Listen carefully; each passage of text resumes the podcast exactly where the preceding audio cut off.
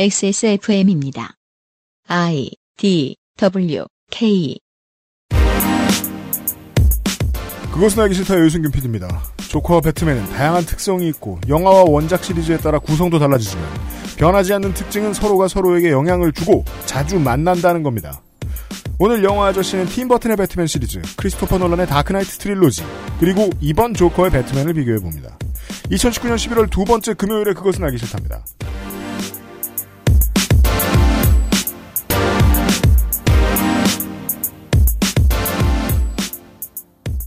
윤세민 에디터 앉아있고요. 네, 안녕하십니까. 윤세민입니다. 홍성갑 덕질 빌런이 앉아있고요. 안녕하십니까. 김민아 영화 아저씨가 앉아 계십니다. 배트맨! 누가 그렇게, 아, 조커가 그렇게 얘기하죠? 네. 아, 배트맨 이렇게. 자기 소, 자기 소개를 그, 그 따위로 한다고? 아, 그, 그거 아세요? I'm Bruce 이렇게 안 하고? 애, 애니메이션에서, 네. 네. 그 성우가, 조커 성우가, 그거예요. 루크 스카이워커요. 네, 마크 해밀이 조커성으로 유명하죠. 네. 아, 그래요? 네, 루크 스카이워커가 막, 그, 정의의 제다이 하다 갑자기, 와하하! 뭐 이러면서 이거 하는데, 대단한 연기입니다. 그러면 그 상대 역 배트맨은 배트맨 전, 배트맨만 하시는 분인가 봐요. 근데 그분이 엄청 저음으로, I am vengeance. I am the knight. I am! 배트맨! 야, 이거 볼륨 조절 어떻게 하시나요? 그럼 너무 흥분해가지고, 그, 녹음하시다가 그러시는 거 아니야? 그, 아버지한테. I'm your father. 헷갈려가지고. 근데 사실 마크 해밀이 그럼 아버지가, no, you're not. 게임과 애니 쪽에서 네. 조커 성우는 이렇게 해야 한다라는 기준을 만든 사람이에요. 그렇군요. 하지만 그것과 무관한 심리 스릴러 조커에 대해서 잠시 후에 얘기하겠습니다. 그것은 알기 싫다는 한 번만 써본 사람은 없는 빅그린 프리미엄 헤어케어 나의 마지막 시도 퍼펙트 25 전화영어 관절 건강에 도움을 줄 수도 있는 무르핀 2020학년도 서울시교육청 특성화고 마이스터고 입학 안내에서 도와주고 있습니다. 자체 교사 자격 시험을 통과한 선생님들만 수업을 진행하고 적은 학생 수를 유지해 수업의 질이 떨어지지 않는 전화 영어. Perfect 25.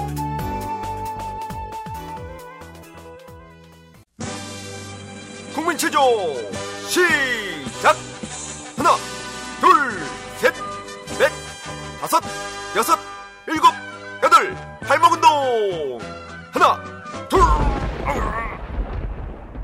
안 괜찮으시죠? 관절 건강에 도움을 줄 수도 있는 무르핀이라면 그 노래와 춤 끝까지 할 수 있게 도움을 드릴 수 있어요. 관절 건강엔 무르핀이니까요.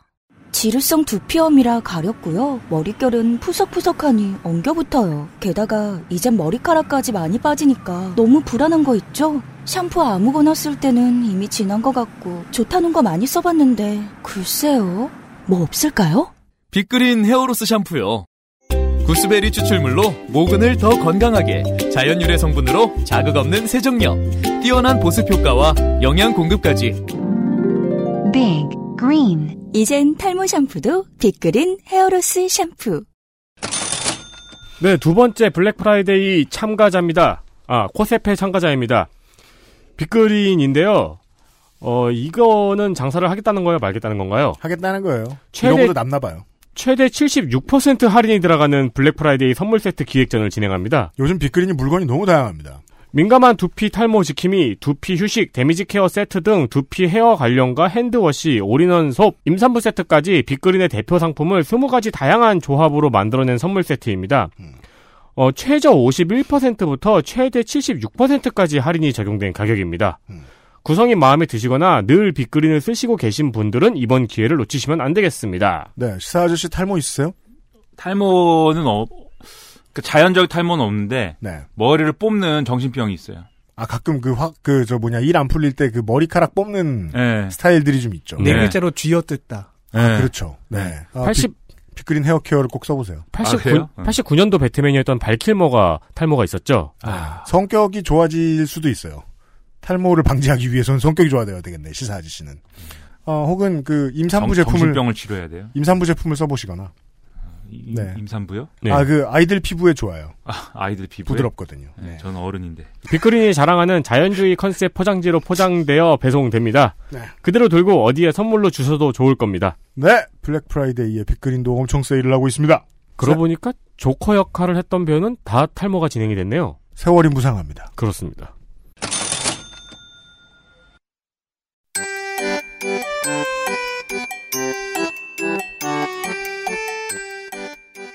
어쩌다 영화 평론 민화 문구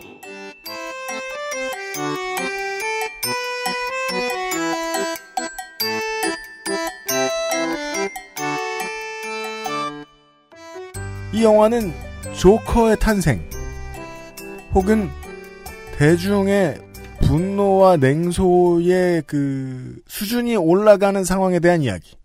둘 중 하나이거나 둘 다입니다.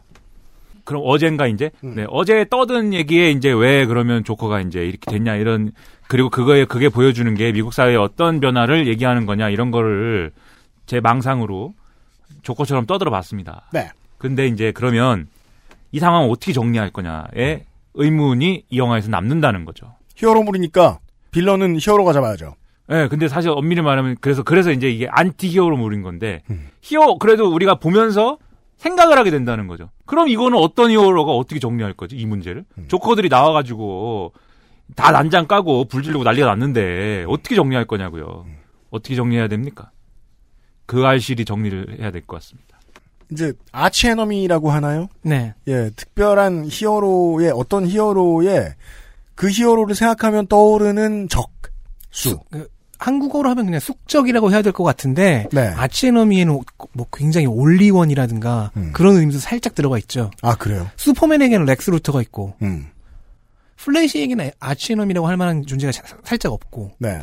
그런 식입니다. 근데 사실 archenemy의 대표적인 캐릭터도 조커잖아요. 그렇죠. 배트맨과 조커죠. 네. 다른 어떤 캐릭터도 그 사이에 끼어 들어가기가 힘들죠. 네. 그리하여 이 영화에서 어 아서 플렉은 미, 즉 미래의 조커는 미래의 배트맨을 몇 번 만납니다. 그렇죠. 네. 감히 그리고 우리 배트맨님의 얼굴을 만집니다. 이런 불경한 네. 전그 장면도 약간 Easter egg라고 생각하는 게 음. 웃지 않고 있는 브루스 웨인을 웃게 만들려고 이렇게 억지로 하잖아요. 그죠. 그게 사실은 배트맨과 조커의 사- 사- 관계이기도 하죠. 그렇죠. 그죠. 네. 배트맨이 진심으로 조커에게 하고 싶은 말이죠. 저는- 안 웃겨. 아, 그쵸. 아, 실제로 그렇게 얘기하는 대결 장면도 네. 몇번 있습니다. 안 웃겨. 저는 그 장면에서 느낀 게 나이 차이가 저렇게 많이 나는데 다이다이 뜰 때 진단 말이야? 확실히 사람이 화가 나야 힘이 세지는구나. 이런 사실을 알 수 있어요. 조커의 헐크설? 네. 그래서 결국 배트맨이 해결해 줘야 되는데 그건 뭐냐는 거죠. 그래서 이제 영화 말미에 배트맨의 탄생을 우리가 또 연상할 수 있는 그런 장면이 실제 나옵니다. 네. 우리 전형적인 클리셰 웨인 family가 극장에서 조로 The Gay Blade 이 영화를 이제 보고 나옵니다. 이 영화 웃긴 영화예요. 혹- 조로 The Gay Blade가 이 영화 패러디 영화입니다, 사실은. 예, 개그 영화예요, 개그 영화. Meet the Spartans 같은. 이게 원래 조로라는 게 조로라는 게 그 저 뭐 저 스페인 식민지 독립영웅. 예, 예. 거, 기서 이제 망토와 복면을 쓰고 예. 네. 싸우는 음. 자경단이죠. 알고 보니까 그, 그 지방 지주고. 그렇죠.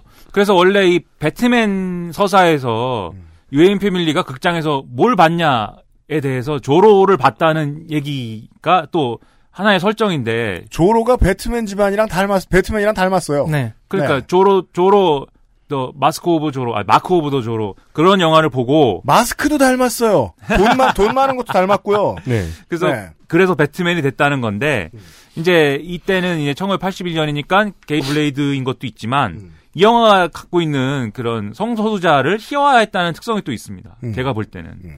그래서 사실 그것도 어떤 정치적 올바름이라든지 뭐 성소수자의 어떤 어 친화적인 정책을 펴는 민주당에 대한 우파들 음. 그리고 트럼프 지지자들의 어떤 시각일 수 있어요 그런 게 이 영화를 실제로 유튜브나 이런 데 찾아보면은 이게 조로 집안이 아빠가 조로고 또 아들이 조로거든요. 그래서 이제 주, 맨 처음엔 주인공으로 아들 조로가 나오는가 했는데 이 아들 조로가 뭘 하다가 다쳐요. 음. 다쳐 다쳐가지고 이거 안 되겠다. 우리 동생을 불러야겠다. 동생을 부릅니다. 음. 근데 동생은 영국 해군에 있다가 돌아오는데 음. 영국 해군에 애초에 왜 갔냐?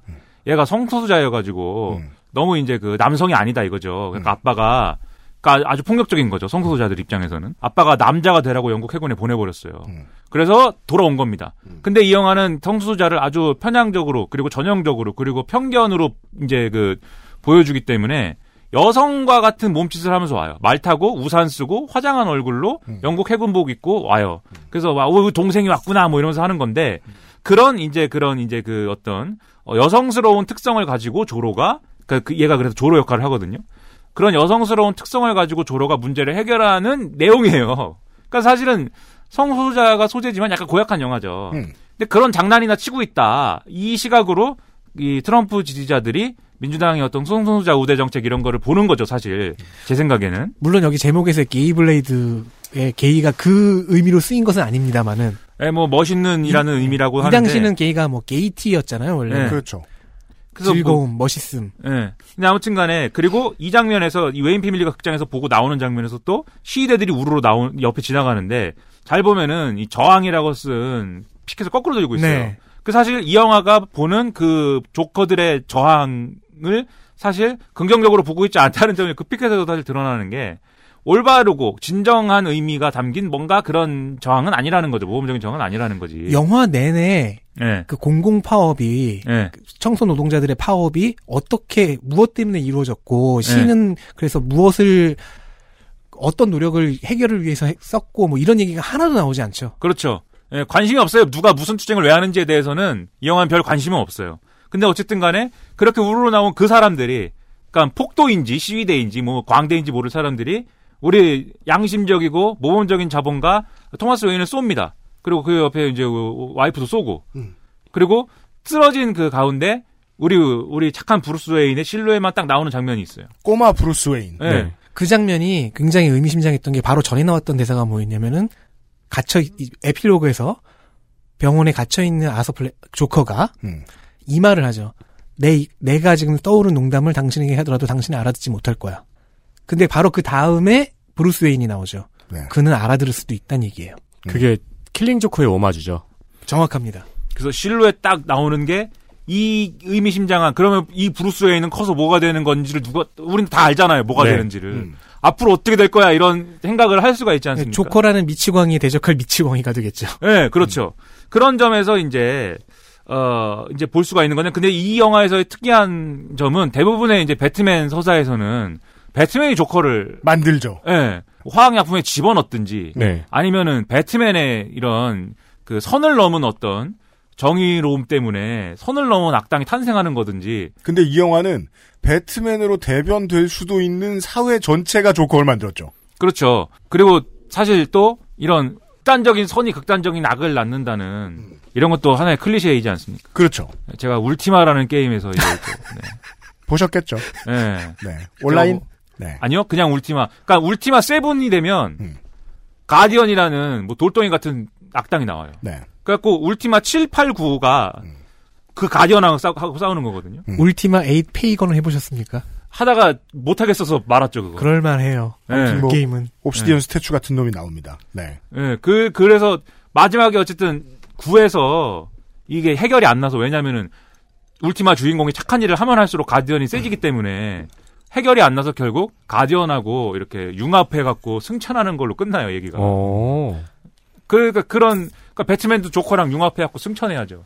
굳이 이제 말하자면 그 전의 영화들은 어찌저찌 싸우다 보니까 배트맨이 조커를 만들었는데 여기서는 시대 배경과 여러 가지를 도합해 보니 조커가 배트맨을 만드는데 에, 일환을 했다. 그렇죠. 그래서 어쨌든 배트맨이 만들어지는 사회적 조건이 조커의 등장이에요. 그래서 그 점을 이제 염두에 두고 그러면 여기서 필요한 배트맨이라는 건 뭐냐에 대한 이제 질문을 던져볼 필요가 있습니다. 네. 브루스 웨인은 커서 뭐가 되는 거냐? 무슨 뭐가 되는 배트맨이 거냐? 되는 거냐? 음. 그 대체적으로 배트맨 시리즈의 서사는 배트맨의 역할 크게 두 개예요. 제가 볼 때. 첫 번째는 탐정이 있습니다. 그렇습니다. 네, 탐정. 원래 배트맨 탐정이죠. 직업이. 뭐 자본가시지만 네. 재벌 2세시지만.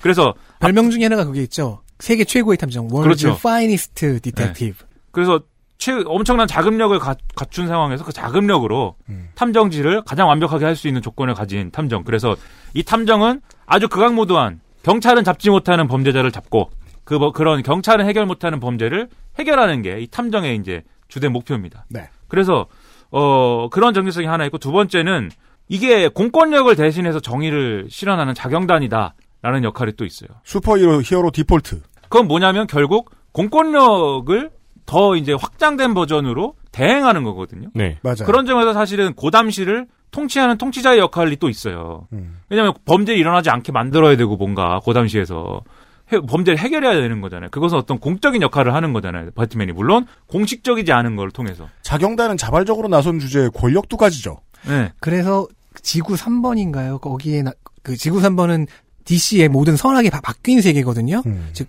선악이 바뀐 악한 배트맨의 버전인 아울맨이라는 게 이제 지구사맨인데 실제적으로 고담시를 정복했다라고 나와요. 통치한다라고. 그 세계관이 뒤집어지는 문제를 이 영화로 설명을 할 것 같으면 자경단이라는 단어가 자꾸 조커랑 겹치죠. 이 네. 영화에서는 신문의 제목에 자경단이라고 나와 있는데 크라운 비질란티. 조커의 상상도가 나오죠. 네. 조커가 자경단으로 불리는 영화는 처음입니다. 네, 자경단 멋있다. 아무튼 그래서 영화 제가 아는 영화로만 보자면 전자의 탐정의 역할이 이제 많이 주목한 게 팀버튼 영화인 것 같고 음, 팀버튼의 맞아요. 배트맨 시리즈인 것 같고 네, 그때만 해도 참 인생 단순하던 시절이었죠. 팀버튼의 배트맨 시절만 해도. 네. 네. 그- 어, 그러고 보니까 그때도 팀버튼 때도 조커가 배트맨을 만들고 배트맨이 조커를 만들었군요. 아, 네, 맞아요. 근데 이제 그 영화에서 보면은 근데 배트맨 조커에 의해서 사실 만들어졌다는 건 나중에 알게 되죠. 아, 그렇죠. 나중에 알게 되고 사실 그 사실은 서로 모르는 채로 배트맨이 조커를 만드는 것부터 조커의 문제가 시작이 되죠. 그래서 이 그것도 제가 볼 때는 이 배트맨이 조커를 만들었다라는 큰 틀에서는 벗어나지 않는 얘기인 것 같다 이 생각을 했는데 어쨌든 후자는 그러면 자경단으로서의 역할, 통치자로서의 역할은 크리스토퍼 놀란 영화에서 이제 강하게 드러나는 것 같습니다. 다크나이트 시리즈. 예. 네. 그래서 팀버튼 영화는 그럼 뭐였느냐를 더 다시 자세히 얘기해 보면 팀버튼 영화에서 배트맨을 잘 보면은 특이해요 좀그 크리스토퍼 놀란 영화에 익숙해 있다면 음. 그 영화 배트맨 특이합니다. 저는 팀버튼부터 먼저 본 세대잖아요. 네. 그래서 Dark Knight 시리즈를 보고 깜짝 놀란 거예요. 음. 야, 천지개벽. 근데 이번에 또 놀랐죠. 또 천지개벽. 네. 예. 아, 천지개벽만 일어나. 왜냐하면 팀버튼 시대에는 정말 배트맨과 초콜릿 공장 같은 영화였단 말이에요. 귀엽고 아기자기 막 그 주지사님 나오고 네 리들러 이런 거 보고 있으면 아이 귀여워라 이러면서 봤단 말이에요. 팀버튼의 배트맨은 뭐 고담시가 뭐 어떻게 되든지 말든지 사실 큰 관심이 없습니다. 빌런들 아기자기하게 보여주는 영화. 그 조커를 잡든지 아니면 펭귄을 잡든지 뭐 그런 게 그런 것만 관심사예요. 네. 맞아요. 저걸 어떻게든 잡는다. 미스터리가 있고 그걸 네. 풀어내고 그렇죠. 내 통제하에 둔다. 그러니까 이제 그런 배트맨의 자경당 활동이라든가 악역들의 활동이 고담시에 어떤 영향을 미치는가에 대한 그 배트맨 작품에 남아있는 전통적인 철학에 빠져 있었죠. 네, 그래서 고담시에 뭐 부서지든지 말든지 뭐 별 관심이 없고 그래서 배경이, 배경일 뿐이었죠. 네. 거기서는. 그래서 배트맨 Returns에 보면은 그게 사실은 배트맨 Returns의 내용이 어 모든 어쨌든 음모는 자본가가 꾸민 거잖아요. 네. 그 자본가 사장님이 꾸민 거란 말이에요. 사장님이 자기가 이득을 추구하기 위해서 사실 버려지고 지하에 살면서 뭐 뭐그저 어, 깽단이나 만들고 뭐 이렇게 하던 펭귄을 이용해 가지고 펭귄을 키워주고 시장 출마시키고 이러면서 이용해 먹으려고 하고 뭐 이런 일들을 한 거잖아요. 그럼 배트맨이 그 당시에 통치자라면 그 문제를 해결해야 되는데 관심 없습니다. 그 사장님이 뭘 하든지 말든지 관심이 없고 대충 그냥 간이나 한번 보고 말고 이 사장님한테 복수를 해서 사장님 문제를 해결하는 건 결국 캐드먼이에요. 네. 왜냐하면 캐드먼은 직접적으로 이 사장님한테 피해를 입었거든요. 고층에서 떨어져가지고 죽었는데 고양이들이 와서 살려줬거든요. 네. 아무튼간에 그런 이제 그런 역할인 걸 볼 때 만약에 이런 팀버튼의 배트맨이 어 조커의 이제 이후의 상황에 대입이 된다라고 하면 사실 골 때린 상황이 되죠. 이 그 흑화한 브루스 웨인이 어떻게 조커를 잡아가지고 부모님한테 복, 부모님의 복수를 할까 집착하면서 전전긍긍 뭐 이렇게 해야 되는 건데 그런데 문제는 이 영화에서는 조커가 죽이지도 않았습니다 엄마 아빠를 그렇죠. 웨인 family를 예, 네. 어떤 시위대가 죽였지 그래서 조커를 잡는다고 해서 뭐 복수가 이루어지지도 않고 그리고 그 시위대 문제가 해결되지도 않아요 조커를 잡는다고 해서 네. 조커가 없다고 해서 뭐 이 영화에서 그러면 시위대가 시위를 안 하는 거냐. 그것도 아니고 제2의 조커 제3의 조커가 또 나오겠죠. 그렇지 않을까요? 그 사회적 조건은 그대로 있는데. 그렇기 때문에 사실 팀버튼적인 의미의 배트맨이 필요한 상황인 것 같지 않고. 그러면 이제 크리스토퍼 놀란의 예, 배트맨인 거죠. 그래서 자경단이자 통치자. 그래서 배트맨 Begins에서 보면 이 웨인 family는 그 다른 어떤 영화보다 어떤 배트맨 얘기보다도 사실 그 당시의 주인인 게 명백하게 나와요. 네.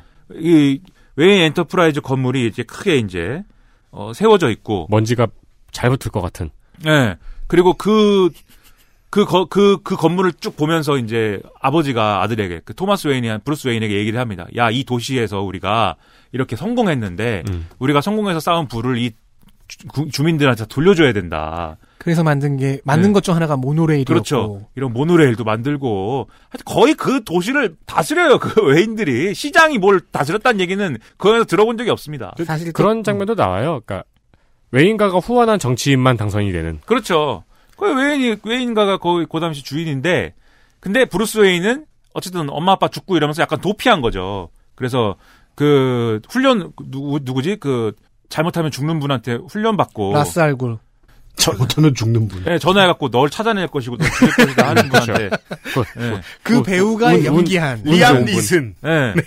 그분한테 훈련 받고 배트맨이 닌자 배트맨이 되고 그걸 통해서 어쨌든 음모를 분쇄하고 고담시를 지키는 얘기고 다크나이트는 그런 이제 그것에 한계가 있다고 봐서 그렇죠? 그런 비 그런 이제 법의 영역을 벗어나서 이제 법의 한계가 없는 자경단 활동으로 통치를 유지하는 건 한계가 있다고 봐서 하비 덴트라는 올바른 정치인을 세우는 걸로 네. 뭐 검사시지만 올바른 정치인을 세우는 걸로 어 올바른 체제를 만들어 놓고 이제 배트맨을 그만하겠다 이렇게 결심을 하죠. 자수를 결심했었죠. 뭐 자, 그러, 그렇게까지도 자- 했었죠. 음, 자수였는지 자수일지 은퇴일지 네, 그렇게까지도 했었는데 하비덴트가 이제 자기가 자기가 배트맨이라고 하는 바람에 망하긴 했지만 음. 근데 이게 그래서 하비덴트라는 게 상징하는 게 전형적인 자유주의 엘리트 정치라고 저는 생각했거든요. 네. 왜냐하면 이제 하비덴트가 어쨌든 공식적으로도 이런 권력을 행사할 수 있는 위치에 있는 사람이기도 하지만 동전을 던지지 않습니까? 뭘 한다면서? 그렇죠. 확률을 네, 던지는데 확률을 신봉하죠. 근데 이 동전이 앞뒤가 똑같잖아요. 앞뒤가 똑같은 민정수석 우병우예요? 네. 앞뒤가 똑같잖아요. 그래서 이렇게 얘기합니다. 선택권을 준다. 앞이 나오면 넌 죽고 아 앞이 안 되지. 앞이 나오면 넌 살고 뒤가 나오면 넌 죽는다. 확률에 맡길 테니까 빨리 불어라. 동전 튕기기 전에. 그렇죠. 근데 뭐 안 부니까 그래 튕겼는데 딱 보니까 앞이잖아요. 왜냐면 양면이 다 앞이니까. 그렇죠. 그랬더니 그래도 안 부니까 다시 한번 던질게. 이러니까는 아 제발 그렇죠. 불지 않습니까? 근데 이게 사실은 선택권을 뭔가 주는 것처럼 하면서 사실은 선택권을 주지 않는 어차피 엘리트 해법으로 문제를 풀 수밖에 없는 그런 정치를 약간 보여주는 것 같다는 느낌을 받았거든요. 앞면만 있는 동전, 엘리트 민주주의에 대한 냉소. 그런 걸 본 것 같아요. 저는 정치 병자니까. 근데 어떤 엘리트주의, 엘리트 자유주의 통치의 위기 때문에 이 동전이 실제로 뒷면이 생겨버려요. 폭발해가지고 검은 검게 그슬려가지고. 네. 그렇죠. 그땐 진짜로 앞뒤가 있는 거죠. 그렇게 됐죠. 예, 진짜로 그래 뒷면을 선택했다면 물론 그걸 선택하는 건 그 영화에서 뭐 이 민중이 아니지만 어째 동전 던지기로 뒷면이 선택됐다면 선택하기로 한 걸로 할게. 중국을 때리기로 했다면 중국을 때릴게 그럼. 어? 뭐, 뭐, 오바마 케어를 없애기로 했다면 없앨게. 중동에서 철수하기로 했다면 철수할게. 그렇게 하면은 어떻게 되는 거냐? 아, 정치 망가지는 겁니다. 그죠? 네. 하비덴트가 보여주, 투페이스가 보여주듯이. 네. 배트맨은 그걸 방치할 수 없잖아요. 자유주의 정치의 수호자인데 지금. 음. 이 고담시를 통치하는 이 올바른 리버럴 정치의 수호자인데. 그러다 보니까 하비덴트의 타락을 아닌 걸로 만들고 그 모든 악업을 짊어지고 도망가 버려요 또. 그렇죠. 그러니까 자기가 악, 자기가 악당이 되면서 음. 어, 이 체제를 유지시키고 자기는 이제 자기의 존재를 이렇게 소멸시키는 방식을 택한 거죠. 체제에 대한 이 크리스토퍼 놀란 팀의 깊은 이해가 아니었다면 다크노이트 트릴로지는 나중에 이제 마무리편으로 둬서 욕을 먹었을지도 모르겠어요. 왜냐하면 그 논리로 끝나야 했다는 생각이 들거든요. 반드시 죽었어야 영웅이고 살았는데 계속 영웅이면 악당이다. 네. 네. 예, 이 이해를 반드시 어떻게든 이야기해냈어야 됐다. 그래서 배트맨이 그렇게까지 했는데, 근데 다크나이트 라이즈에서 다시 한번 베인이 와가지고, 예? 베인 이상한 목소리로 예. 이렇게 이렇게 해가지고 뭐가 뭐가 먼저 부서지는지 궁금하군. 니니뭐니 정신 아니면 니 어리? 뭐 이렇게 잘한다, 잘한다, 잘한다. 왜 그 양반의 목소리가 극저음에서 극고음까지 이렇게 올라가는 이펙터 안 씌워줘도 되고 좋군요. 왜 극저음에서 극고음으로 이렇게 올라가는 거지? 아무튼 그 놈이 또 나타나갖고 배트맨이 부재한 상황 그리고 배트맨이 행한 어떤 그 전편에서 행한 위선 그리고 하비덴트의 거짓 체제의 거짓 이런 걸 폭로해 가지고 또 죄 시위대를 만들어서 고담시를 위협하지 않습니까? 네. 고담시 체제를 배트맨은 또 그걸 자기 희생과 그다음에 자기의 완벽한 이제 그 은퇴와 그러면서도 후계자를 지목하는 이런 완벽한 상황 정리로 어떻게든 끝냅니다. 얘기를. 그러니까 사실은 이 3부작에서 우리가 계속해서 확인하는 거는 이런 통치자로서의 배트맨, 엘리트로서의 배트맨, 그리고 어 그 자유주의적 지향을 가진 통치 세력으로서의 배트맨이 굴복하지 않고 좌절하지 않고 지지 않고 어떻게든 방법을 찾아내는 거예요. 네. 그래서 다크나이트 라이즈에서도 그 영화에서 중요하게 얘기하는 슬로건이 떨어지면 다시 올라가면 된다잖아요. 자유주의 통치가 세계적으로 다 위협을 받고 있지 않습니까? 음. 그렇죠. 도널드 트럼프 당선되고 음. 뭐 브렉시트 뭐 가결되고 음. 찬성되고 온갖 위기에 빠져 있지만 떨어지면 다시 올라가면 돼라고 크리스토퍼 놀란이 자유주의 통치에 대해서 얘기를 하는 거예요. 그리고 사실 그거는 이제 엘리트주의에 대한 위로이기도 하죠. 제가 볼 때는 위로와 정당화이기도 하죠. 맞아요. 네. 그래서 그런 저 그런 메시지인 건데 결국 조커에 대입하면은 어떤 구도가 되는 거냐면 조커와 친구들은 일종의 극우 포퓰리즘이죠. 맞아요. 그런 앞, 앞서 말씀드린 어떤 피해 의식과 그다음에 그런 이제 그 뭐 이 영화에서 보여주는 대로 올바르지 않은 어떤 투쟁과 다크나이트에 대한 다른 답일 수도 있죠. 어떻게든 열심히 해서 다시 세워놓으면 다시 자빠질 거야. 자빠지는 날도 또 올 거야. 그렇죠. 그렇게 해서 극우 포퓰리즘이 득세했을 때 그러면 그때 필요한 배트맨 뭐냐? 그것은 다- 이 크리스토퍼 놀란이 얘기하는 엘리트주의의 어떤 관철자로서의 배트맨 그리고 이제 자유주의 통치자로서의 배트맨의 역할이 사실은 그 고담시엔 필요한 거죠. 조커의 고담시에는. 그래서 배트맨이 돌아와서 브루스 웨인이 뭐 몇 살 때 배트맨이 될지 모르지만 10년 후에 돌아와가지고 예, 통치자로서 때려잡는 겁니다. 다 몽댕이로 그냥 음. 예, 몽댕이와 배트맨과 다 때려잡습니다. 배트포드 뭐 뭐 예 많은 차를 네. 가지고 네. 엘- 엘리트주의 통치의 위력을 한번 보여준다. 자본의 이게- 맛. 이게 이제 제가 볼 때는 조커의 사실은 제가 해석하는 결론이다. 그런 생각을 갖고 있는 거죠. 그렇죠. 그래서 제가 예, 그런데 이제 그게 그러면 이제 그럼 이제 저 같은 사람이 볼 때 정치 병자. 예, 정치 병자가 볼 때, 그것도 좌빨 정치 병자가 볼 때, 네. 그거 맞는 거냐, 그거. 음. 그러니까 제가 볼 때는 그건 영원한 반복인 것 같거든요. 그러니까 배트맨이 나오면 조커가 나오고, 조커가 나오면 다시 배트맨이 나오고, 배트맨이 또 뭔가 하면 조커 같은 애 나오고, 그걸 반복하는 거 아닙니까? 포퓰리즘이, 어, 이 사회를 망치고 이 세계를 망치고 있다. 이런 얘기 나오면 엘리트주의 통치가 또 대안으로 호출이 되고. 그래서 사실 미국 정치에서 지난번, 지난번 대선에서는 버니 샌더스와 뭐, 이 도널드 트럼프의 시대였는데, 지금은 조 바이든과 그다음에 또 뭐야 갑자기 그 엘리자베스 워렌. 엘리자베스 워렌은 근데 또 뭐 진보 뭐 거시기기도 하니까 그리고 또 뭐에 그 돈 많은 분 누구죠? 네, 누구죠? 마이클 블룸버그 아, 우리 네, 뉴욕 네, 시장님. 음. 전 시장. 네, 그 양반 또 나오고 네. 엘리트주의가 또 호출돼요 그 대안으로. 네. 그리고 뭐 프랑스의 경우도 네 뭐 한참 뭐그 어, 올랑드 될 때 올랑드는 물론 엘리트지만 과- 광범위한 어떤 대중적 지지를 받고 됐지만 네.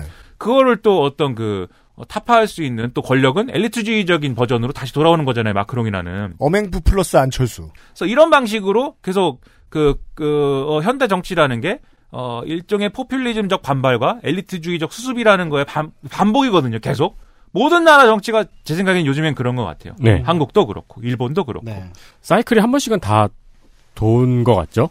그래서 제 생각에는 이거는 이제 해답이 아니다, 이런 생각을 강하게 갖고 있고, 그 해답은 뭐냐? 그 저는 이제 어쨌든 좌빨 아닙니까? 네. 좌빨은 좌빨다운 해답이 있어야 돼요. 뭔데요? 결국 모든 사람이, 음. 모든 대중이, 모든 유권자가 엘리트가 되는 방법을 찾아야 된다는 겁니다. 그 엘리트로서 역할을 할 수 있고, 음. 엘리트로서의 권리를 가질 수 있고, 엘리트와 같은 이런 그 지식이면 지식, 음. 뭐 어떤 해, 해결 방법의 해결 방법 이런 것들을 계속 쌓아가고 만들 수가 있어야 된다. 그래서 그 당시에 모든 시민들이 배트맨이어야 되는 거죠. 배트맨 브루스 웨인만 배트맨인 게 아니라 네. 그래야 해결이 나는 거죠. 궁극적으로. 네. 제가 이렇게 얘기하면 얼마나 이걸 들으시는 분들이 아 저거 또뭐 어, 구름 위에서 또 저 이상적인 소리 한다 이렇게 생각하실 수 있지만 네. 그런 사람도 있어야죠. 이상론을 얘기하는 사람도 있어야지.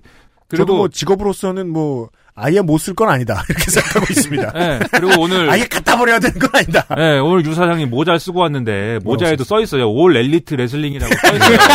저도 아까부터 그게 계속 눈에 거슬렸어요.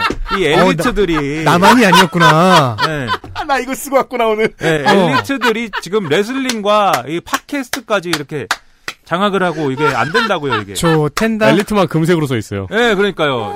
그래서 제가 볼 때 그런 사실 메시지를 전해주는 영화도 있습니다. 그러니까 제가 사실은 영화 레파토리 하면 배트맨하고 킹스맨하고 킥애스거든요, 결국. 아 킥애스. 사실 킥애스에 그런 메시지가 있다고 보는데 오늘 얘기하면 이제 이- 나중에. 예, 이 다음에 녹음하실 조성주 주- 또, 또 하나의 조 씨가 네.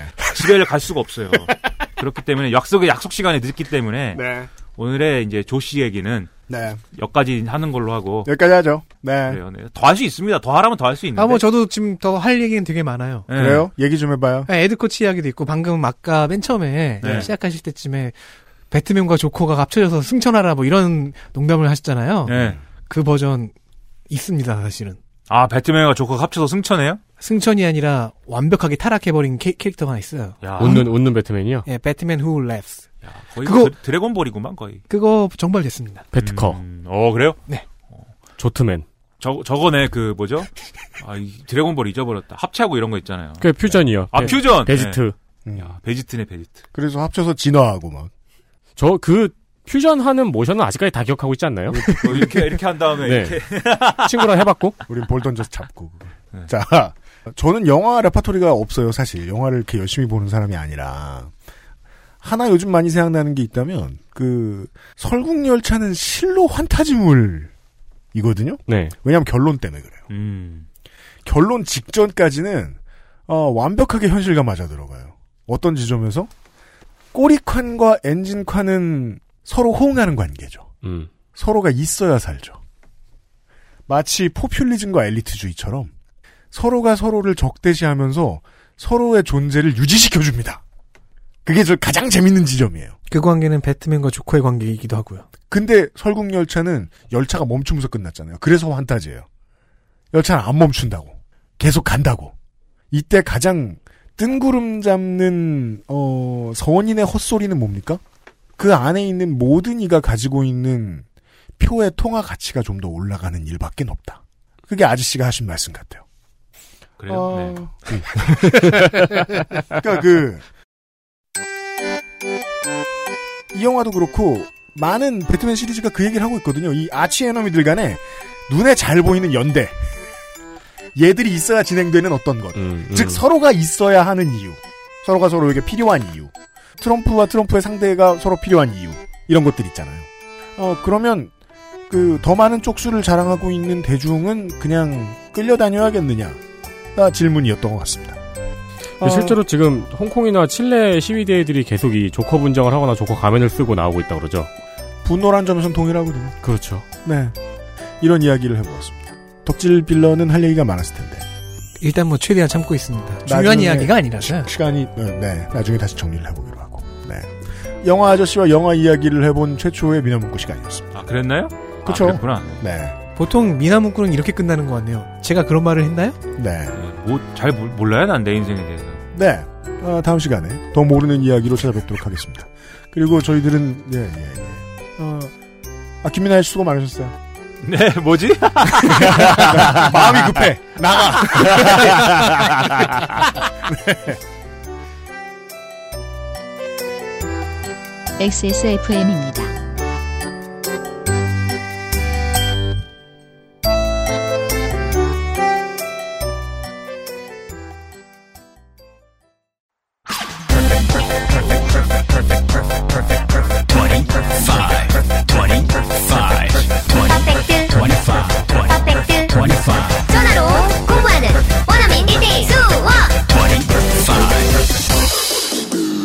Why don't you call Perfect 25? 투쓰리에서 헤어로스까지 XSFM과 함께한 5년 빅그린이 자연에서 해답을 찾아갑니다. Big Green 건강한 변화의 시작 빅그린 헤어케어 시스템 일단 첫 번째로 음정을 이런 식으로 오르고 내리면서 맞는 음정을 찾아갈 수 있습니다. 길이를 이런 식으로 길게 또는 짧게 특성화고 학생들을 위한 제1회 피칭 페스티벌 대상 프로의 기술보다 더 자연스러운 음색 보정 기술 보이스 메이커 리라 아트 고등학교 재학생의 작품입니다. 지금의 삶을 배웁니다. 2020학년도 서울시 특성화고 마이스터고 진학을 선택하세요. 특성화고 원서 접수는 11월 25일부터 지금 포털 사이트에서 하이잡을 검색하세요. 안 괜찮으시죠? 관절 건강에 도움을 드릴 수 있어요. 관절 건강엔 무릎핀이니까요.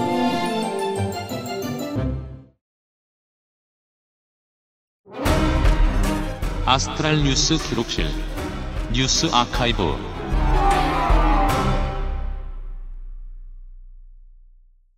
11월 둘째 주에 있던 옛날 일들을 정리해 보겠습니다. 뉴스 아카이브입니다.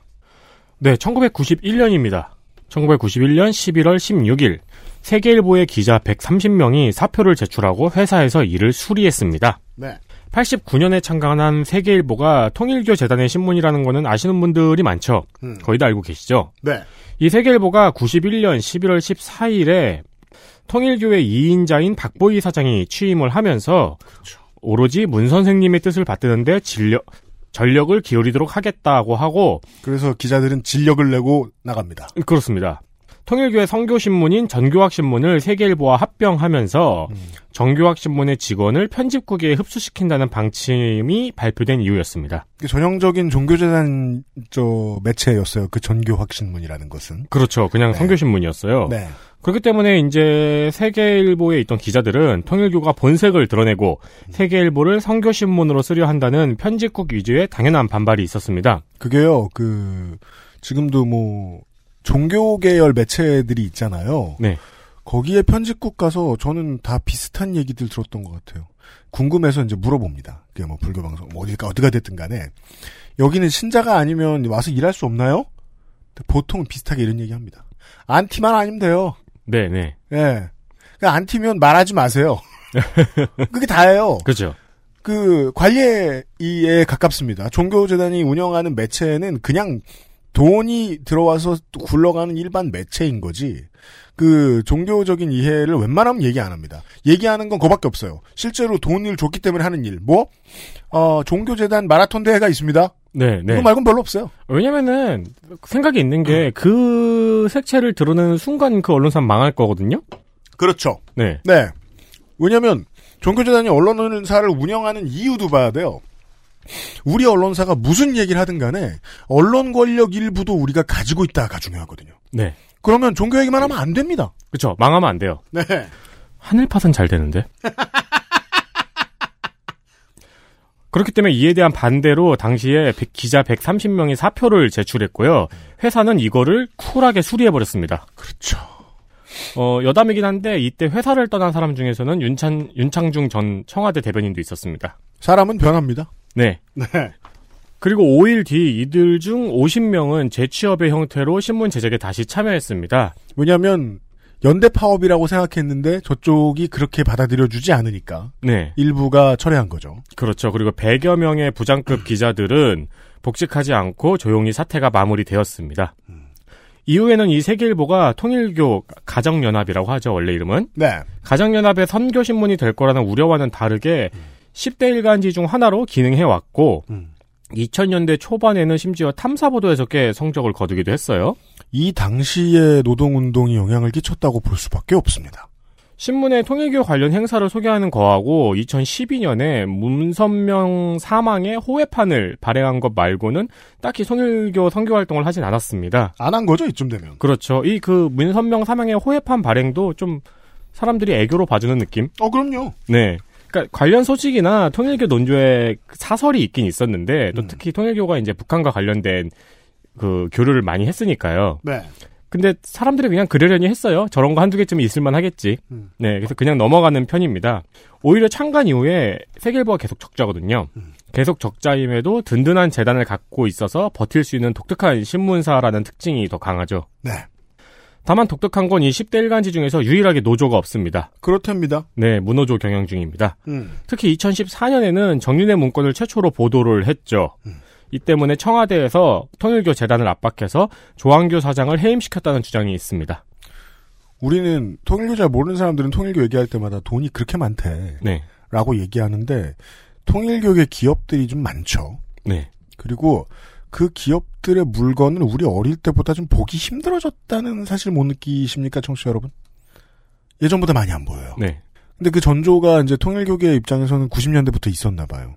그 저는 제가 기억하기론 그렇거든요. 가장 중요한 원인은 어, 세계일보 아니라 통일교계 다른 기업들도 적자 경영이 심해졌다. 음. 라는 이유로 돈만 먹는 세계일보의 발행을 좀 중단하는 방식으로 가보자.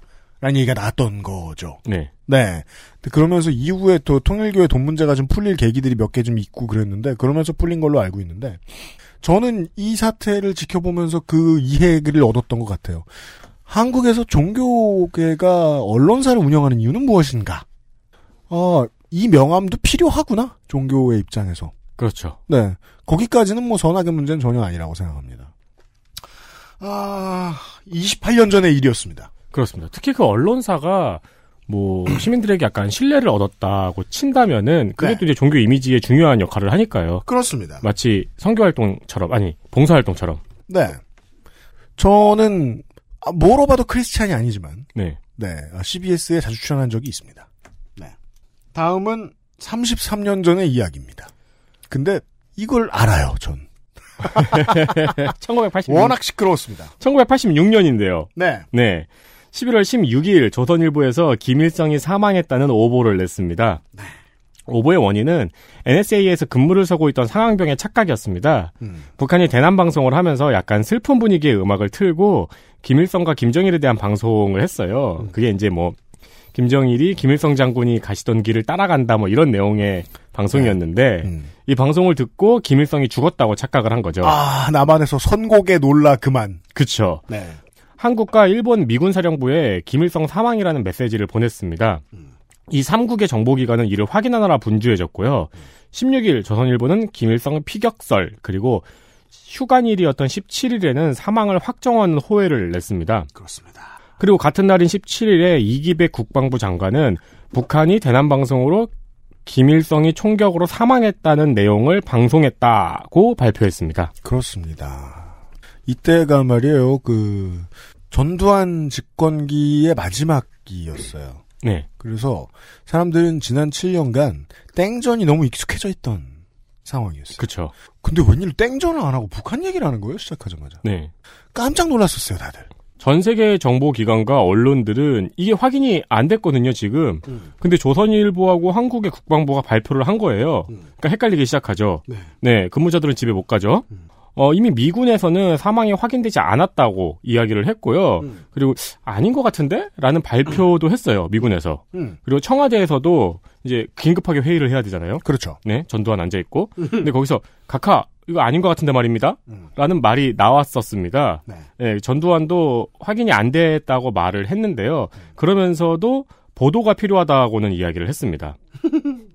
그러나 조선일보 18일자 신문에는 그 신문 페이지 3분의 2를 김일성 사망으로 꽉꽉 채웠어요. 그리고 본지 세계적 특종이라는 자화자찬을 가득가득 실어줬습니다. 이게 중요한 힌트인데요. 이 시절 이후로 지금 근 30년 넘게 꾸준히 해외의 언론은 조선일보의 특종을 받아 쓰다가 망신 겪을 일이 많습니다. 해외 언론이 받아 씁니다. 한국에서 제일 잘 팔리는 일간지가 이렇게 얘기했대. 김일성이 죽었다고. 음. 예. 근데 그게 또 받아 쓰죠 그러면. 너무 큰 건이잖아요. 네. 어, 그러나 18일에는 죽은 김일성이 평양 순안국제공항에 산채로 나타납니다. 이 산채로 나타나는 모습이 일본 언론에 나왔습니다. 따라서 북한에서는 그냥 아무 일도 없었던 겁니다. 18일자 신문 자체가 나오자마자 흑역사가 된 거죠. 네. 결국 오보가 확인이 됐고 20일 노, 20일에 노신영 국무총리는 이 모든 사건이 북한이 행한 고도의 책략이었다고 발표합니다. 네. 근데 그러니까 무엇을 위한 책략이냐고요. 음, 그렇죠. 네. 네. 북한이 뭘 위해서 김일성 사망설을 냈냐고요. 그러니까 내가 뭐 그 좋아하는 사람이 있어. 네. 썸은 안 타지만 좋아하는 사람이 있어. 근데 다른 뭐 선배하고 밥을 먹는 장면을 봤어. 그래서 너무 화가 났어. 네. 근데 나중에 알게 된 거예요. 그 선배하고는 안 사귄다는 거. 그때 되너합니다. 너 이게 무슨 책략이냐. 그런 상황이에요. 하필이면 왜 내가 좋아하는 제육덮밥을 먹었느냐. 뭐든. 네. 그냥 책략이었다 이러고 넘어갔습니다. 음. 그리고 마침 평화댐 사기극이 시동을 걸기 시작한 때거든요. 어, 그럼요. 네. 네, 전, 10월, 전 정말 정말 많이 기억합니다, 이때를. 네, 이게 딱 10월 말부터였으니까요. 네. 그래서 언론들은 정신을 차리고 하던 대로 북한의 수공에 대한 보도에 집중할 수 있었습니다. 그렇습니다. 네. 최근에 요런 감상. 나경원 원내대표나 그 홍정욱 회장의 자식 문제에 대해서 뭐 수사를 왜 안 하냐, 혹은 뭐 언론은 왜 많이 안 다루냐 이런 얘기들 많이 하잖아요. 요즘 언론 많이 다뤄요. 하도 사람들이 뭐라고 하니까 클릭 많이 할까봐. 네. 근데 실제로 클릭도 많이 안 나오고요. AI로 걸렀을 때 인기 있을 것 같은 기사로 걸러지지도 않아요. 네. 이게 재밌는 지점인데 지금의 여당에서 무슨 비위 사실이 드러났다라는 이야기만 터지면 이건 개인의 부도덕, 뭐 정치권의 부도덕, 뭐 이런 프레임으로 다루어질 수 있어요. 사람들이 그렇게 관심을 가져요. 어 그렇게 믿었는데 뭐 믿었는데 실망했다. 음. 이 세대가 진짜 별로다. 뭐 내, 내일 이 시간에 그 얘기 다시 한번 하겠지만은. 근데 그게 아니라 그냥 고정 빌런으로 봤던 사람들이 잘못을 저질렀다. 그냥 신경 끕니다. 그렇죠. 이게 어떻게 그렇게 넘어갈 수 있을까? 제일 중요한 원리 중에 하나는 그들이 그들을 미디어가 정치 혐오의 범위 안에 가두어 버렸기 때문입니다. 왜 무조건적 혐오 있잖아요. 그러면 경우에 따라 나한테 별 피해가 안 되는 것 같다. 그러면은 사정도 안 알아보고 그냥 혐오하거든요. 네. 예, 쟤들은 그냥 나쁘니까. 근데 결론이 뭐죠? 됐어. 로 끝나요. 세상 모든 나라에 이런 혐오 속에서 커가는 이상한 것들이 많이 있는데요. 한국의 경우에는 저는 제일 대표적인 게 조선일보의 오보가 아닐까 싶어요. 오보가 너무 많잖아요. 그렇죠. 이게 조선일보가 잘 쓰러지지 않으면 평생을 두고 계속 핏대를 올리고 싸워야 되는 문제인데 그러기엔 또 너무 피곤하고 조선일보는 혐오의 한가운데 안전한 곳에 있거든요. 언제나. 네. 조선일보가 오보를 내다니 그럼 그렇지. 원래 이 반응은 상식적이지 않아요. 뭐 저런 언론사가 다 있어. 라고 생각하면서 깊이 파야 되잖아요. 깊이 파다 지칩니다. 저쪽이 먼, 우리 쪽이 먼저. 네. 에디터가 짚어준 거는 아마도 그, 저, 5월 달에 저, 저, 김혁철 총살. 그렇죠. 김영철 사형 뭐, 그 건에 대한 오보 얘기인 것 같아요. 그죠? 네. 네.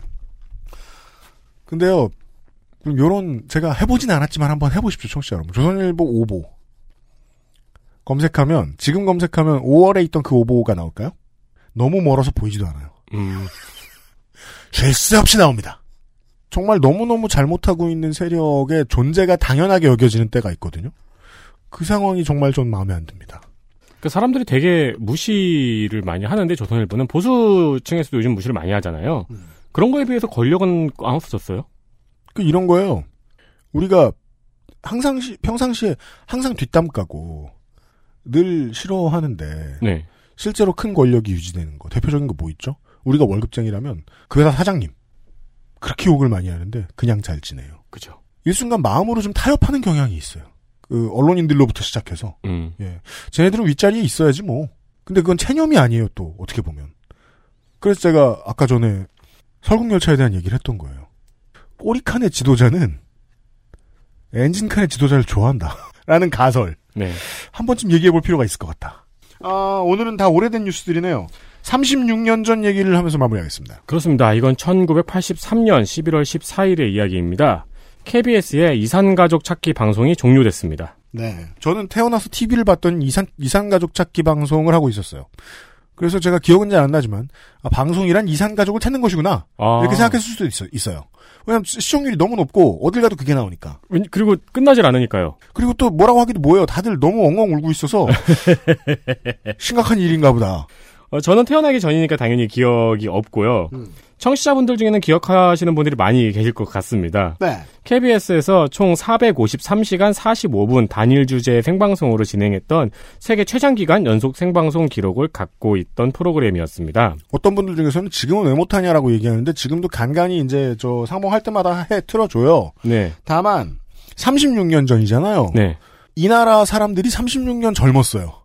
맞습니다. 이 나라 사람들이 전쟁을 겪은 지 36년 덜 된 시점이었어요. 당연히 공전의 히트입니다. 그렇죠. 그리고 이때는 뭐 인터넷도 없고 음. 핸드폰도 없고 주민등록증 만들어진 지도 그렇게 많이 오래 안 된 때였어요. 네. 뭐, 이 이름만 들으면 남북 이산가족 상봉 방송 같지만 사실은 그게 아니고 남한 내 이산가족을 찾는 프로그램이었습니다. 맞습니다. 그러니까 전쟁통의 피난길에서 헤어진 예, 이산가족을 찾는 프로그램이었는데 음, 누굴 찾고 언제 잃어버렸고 신체적 특징은 뭐고 이런 걸 계속 얘기해 주죠. 그렇죠. 영화 국제시장에서도 나왔었죠. 음. 원래는 그냥 1시간 30분 정도 이산가족 몇 분 초대해서 사연 소개하고 뭐 이분들과 가족이신 분들은 연락 주세요 하고 끝내는 방송 기획이었는데 신청을 받기 시작하자마자 신청이 폭주를 했고 방송에 출연하기로 하지도 않은 사람들이 KBS로 몰려들기 시작했습니다. 그렇습니다. 무작정 KBS로 막 몰려간 거예요. 몇천 명이. 네. 그 세대, 그 시대 국민들의 중요한 문제였다는 거죠. 네. 아, 기본적인 행복권과 관련해서 가족을 이룰 권리가 포함이 되는데 네. 그걸 전쟁으로 인해서 박탈당했던 사람들이 되게 많았다는 겁니다. 그 심지어 당시에 기록을 보니까 국민 4명 중 1명은 이산가족이 있었다고 하더라고요. 가능합니다. 네. 신, 그, 결국 당일, 원래 이 방송이 그냥 당일 12시 30분에 끝내려고 했거든요. 그리고 마감 뉴스 하고 이제 끝나려고 했어요. 맞아요. 근데 새벽 2시 반까지 진행이 됩니다. 게다가 실제로 이 방송에서 29가족의 극적인 상봉 장면이 나옵니다. 그러니까 대박이 난 거죠. 음. 지금도 유튜브에서 보시면은 극적인 가족의 상봉 장면들은 다 볼 수 있습니다. KBS는 바로 다음 날부터 정규 편성을 취소하고 특집 릴레이 생방송을 긴급 편성, 편성합니다. 네. 토요일이 되자 전국에서 여의도 혹은 각 지방 방송사로 사람이 몰려들었고 여의도에는 5만 명이 몰려들어서 KBS는 물론 여의도 광장 바닥까지 온통 도화지가 붙습니다. 네. 3일차부터는 KBS 원의 모든 정규 편성을 취소하고 하루 종일 생방송을 진행합니다. 그렇습니다. 그 시절에는 하루 종일 방송이라는 게 없었습니다. 네. 네. 12시 되면 애국가 틀고 4시 되면 애국가 틀고. 그렇죠. 그전에는 이제 색깔 화면 나오고. 그렇죠. 네. 근데 그 모든 정규 편성 방송을 다 취소하고 이거 생방송만 그냥 계속한 거예요. 지금 이 초창기의 방송을 보면은요. 스튜디오 한쪽에서 막 고성이 들리면은 카메라가 흔들리면서 막 그쪽으로 쫓아가요. 네. 그리고 가족 만난 사람들이 막 소리 지르고 울고 인터뷰가 안 돼요. 진실한 구성이죠, 진짜 실로. 네. 그 스탭들 막 뛰어다니고 선 꼬이고 이런 거 그대로 나오고 그 실신한 사람을 김동건 아나운서가 응급 처치하는 장면까지 그대로 방송으로 나갑니다. 네. 지금 보면 좀 웃긴 연출도 있는데 가족이 서로를 확인하고 오열하는 장면에서 대화도 안 돼요. 울기만 해서 그리고 뭐라고 막 우와 우와 우와 막 이러고 욕도 막 하고 막 그래요 가족들이. 네, 그래서 진행자가 끼기도 뭐해요. 너무 크게 울어서. 그러니까 이런 시간이 한 5분 10분 계속 이어지기 때문에 갑자기 뜬금없이 전쟁 영화 장면이나 가난했던 시절의 기록 필름 같은 게 슬픈 음악하고 같이 오버랩이 돼요. 그렇죠. 방송은 이렇게 하는 거죠. 네. 무의식 속에 있는 어떤 것들을 계속해서 끄집어내는. 그 우리가 많이 보는 그 까까머리 어린아이가 배급받는 장면 같은 거 있잖아요. 네네. 그런 게 갑자기 우는 가족 위로 오버레이가 되면서 그 선곡한 거 바로 나가고. 네, 슬픈 경험악 같은 게 깔리고. 그냥 우는 것만 보면 재미없으니까. 그러니까 그것만 계속 보게 되니까요. 네. 7월 1일부터 7월 10일까지 릴레이 생방송으로 하루 종일 방송을 하고 7월 15일부터는 상시 편성으로 주말에 거의 하루 종일 생방송을 진행을 했습니다. 네. 유럽이나 미국의 그 드라마들 있잖아요. 그런 거랑 한국 드라마랑 가장 큰 차이는요.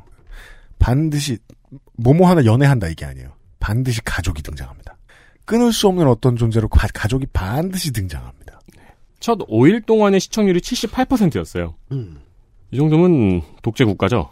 가족과 관련된 가장 극적인 장면을 쉴 새 없이 보여주었잖아요. 그렇죠. 게다가 그 이게 어떠냐면 도시의 동네를 이룹니다. 그러면 뭐 서울 같은 인천 같은 도시는 당연히 실향민들이 엄청 많고요. 그리고 광주나 목포나 뭐 여수, 부산, 뭐 저 마산 이런 데에는 문재인 대통령의 이야기 같은 거죠. 내려왔다 정착한 사람들이 있어요. 네. 그런 식으로 남쪽에 다 퍼져 있는 거예요. 동네에서 친목계 하나 하려 그래도 실향민이 있는 거예요. 그 중에는 무조건. 네. 한 두 다리만 건너도 내 주변엔 저런 사람이 있어요. 그래서 안 볼 수가 없는 프로그램이었던 것 같아요. 그렇죠. 네. 저만, 저 같은 이제 어린 사람이랑 모르지.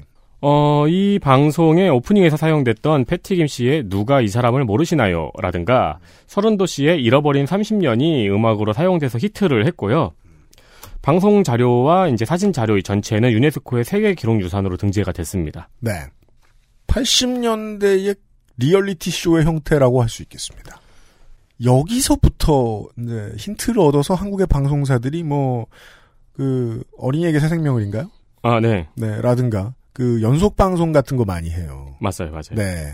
실제 사람들의 사연이 나오고 방송 도중에 실제로 뭔가가 해결이 되고 뭐 이런 것들 있잖아요. 네. 네. 저는 그래서 그 지금도 전쟁 있는 나라들이 많은데 음, 전쟁이 끝난 국가들을 상대로 이런 컨셉들 좀 홍보해 봤으면 좋겠어요. 굳이 그 수출할 필요도 없고 이렇게 이렇게 방송하는 방법이 있다. 그죠. 라는 걸 좀 알려봤으면 좋겠어요. 네. 예를 들어 어, 시리아는 이제 그 전쟁 걱정을 한시름 덜었단 말입니다. 그러면 이제 알레포 같은 도시들이 다시 복구를 하면서 그다지 멀지, 멀지 않은 난민촌에서 돌아왔지만 시량민들일 거예요. 상당수가. 네. 그랬던 사람들을 위한 방송 이 할 수 있는 공익적인 일 이게 좀 알려지면 좋을 것 같다는 생각이 들었어요. 저는 이 원고를 보다 말고 33년 전의 이야기 36년이군요. 36년 전의 이야기였습니다. 와 내가 이걸 봤다니.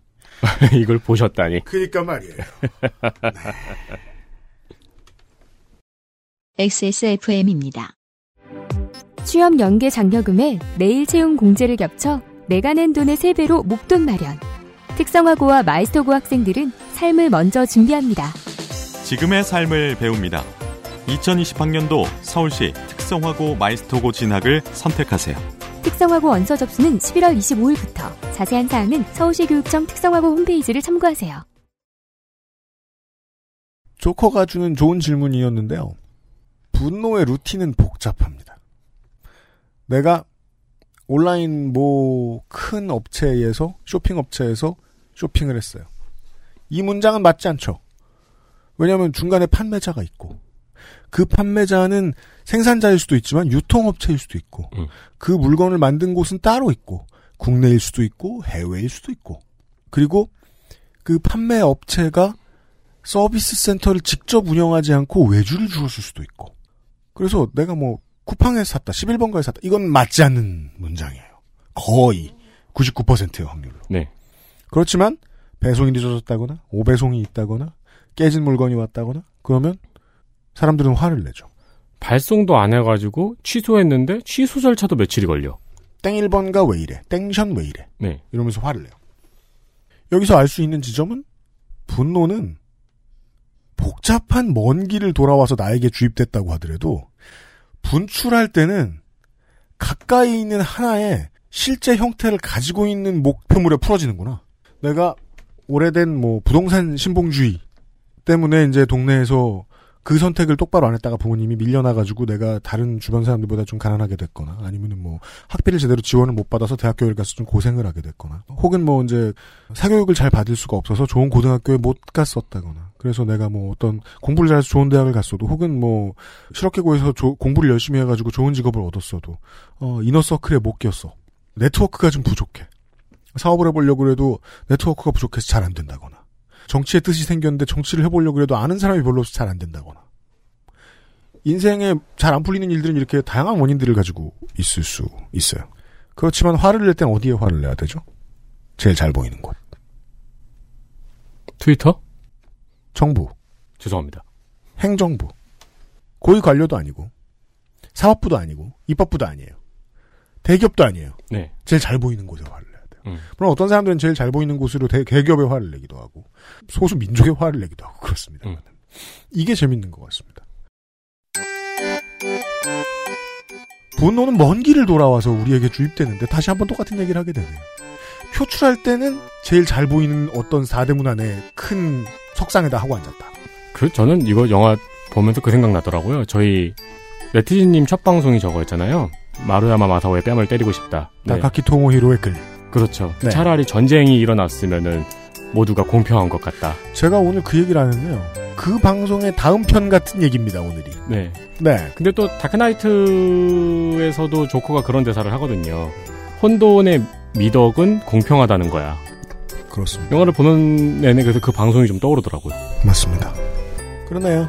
어, 괜히 이 영화 많이 보는 게 아닌 것 같더라고요. 네. 음, 저희들도 즐거웠습니다. 저는 살을 그렇게 뺀 게 말도 안 돼요. 네. 근육 하나도 없이. 아, 훌륭한 예술 작품에 대한 이야기를 정치병자와 함께 나누고 이번 주 목요일 금요일에 그것은 아니 싫다였습니다. 어, 내일 이 시간에는 그냥 정치 얘기를 정치하는 정치병자와 나누겠습니다. 정치 병자는 아니죠. 정치인이니까. 아, 그렇죠. 네. 네네. 안 웃긴 병자와 해보겠습니다. 네. 내일 이 시간에 뵙죠. 유승균 PD와 윤세민 에디터였습니다. 감사합니다.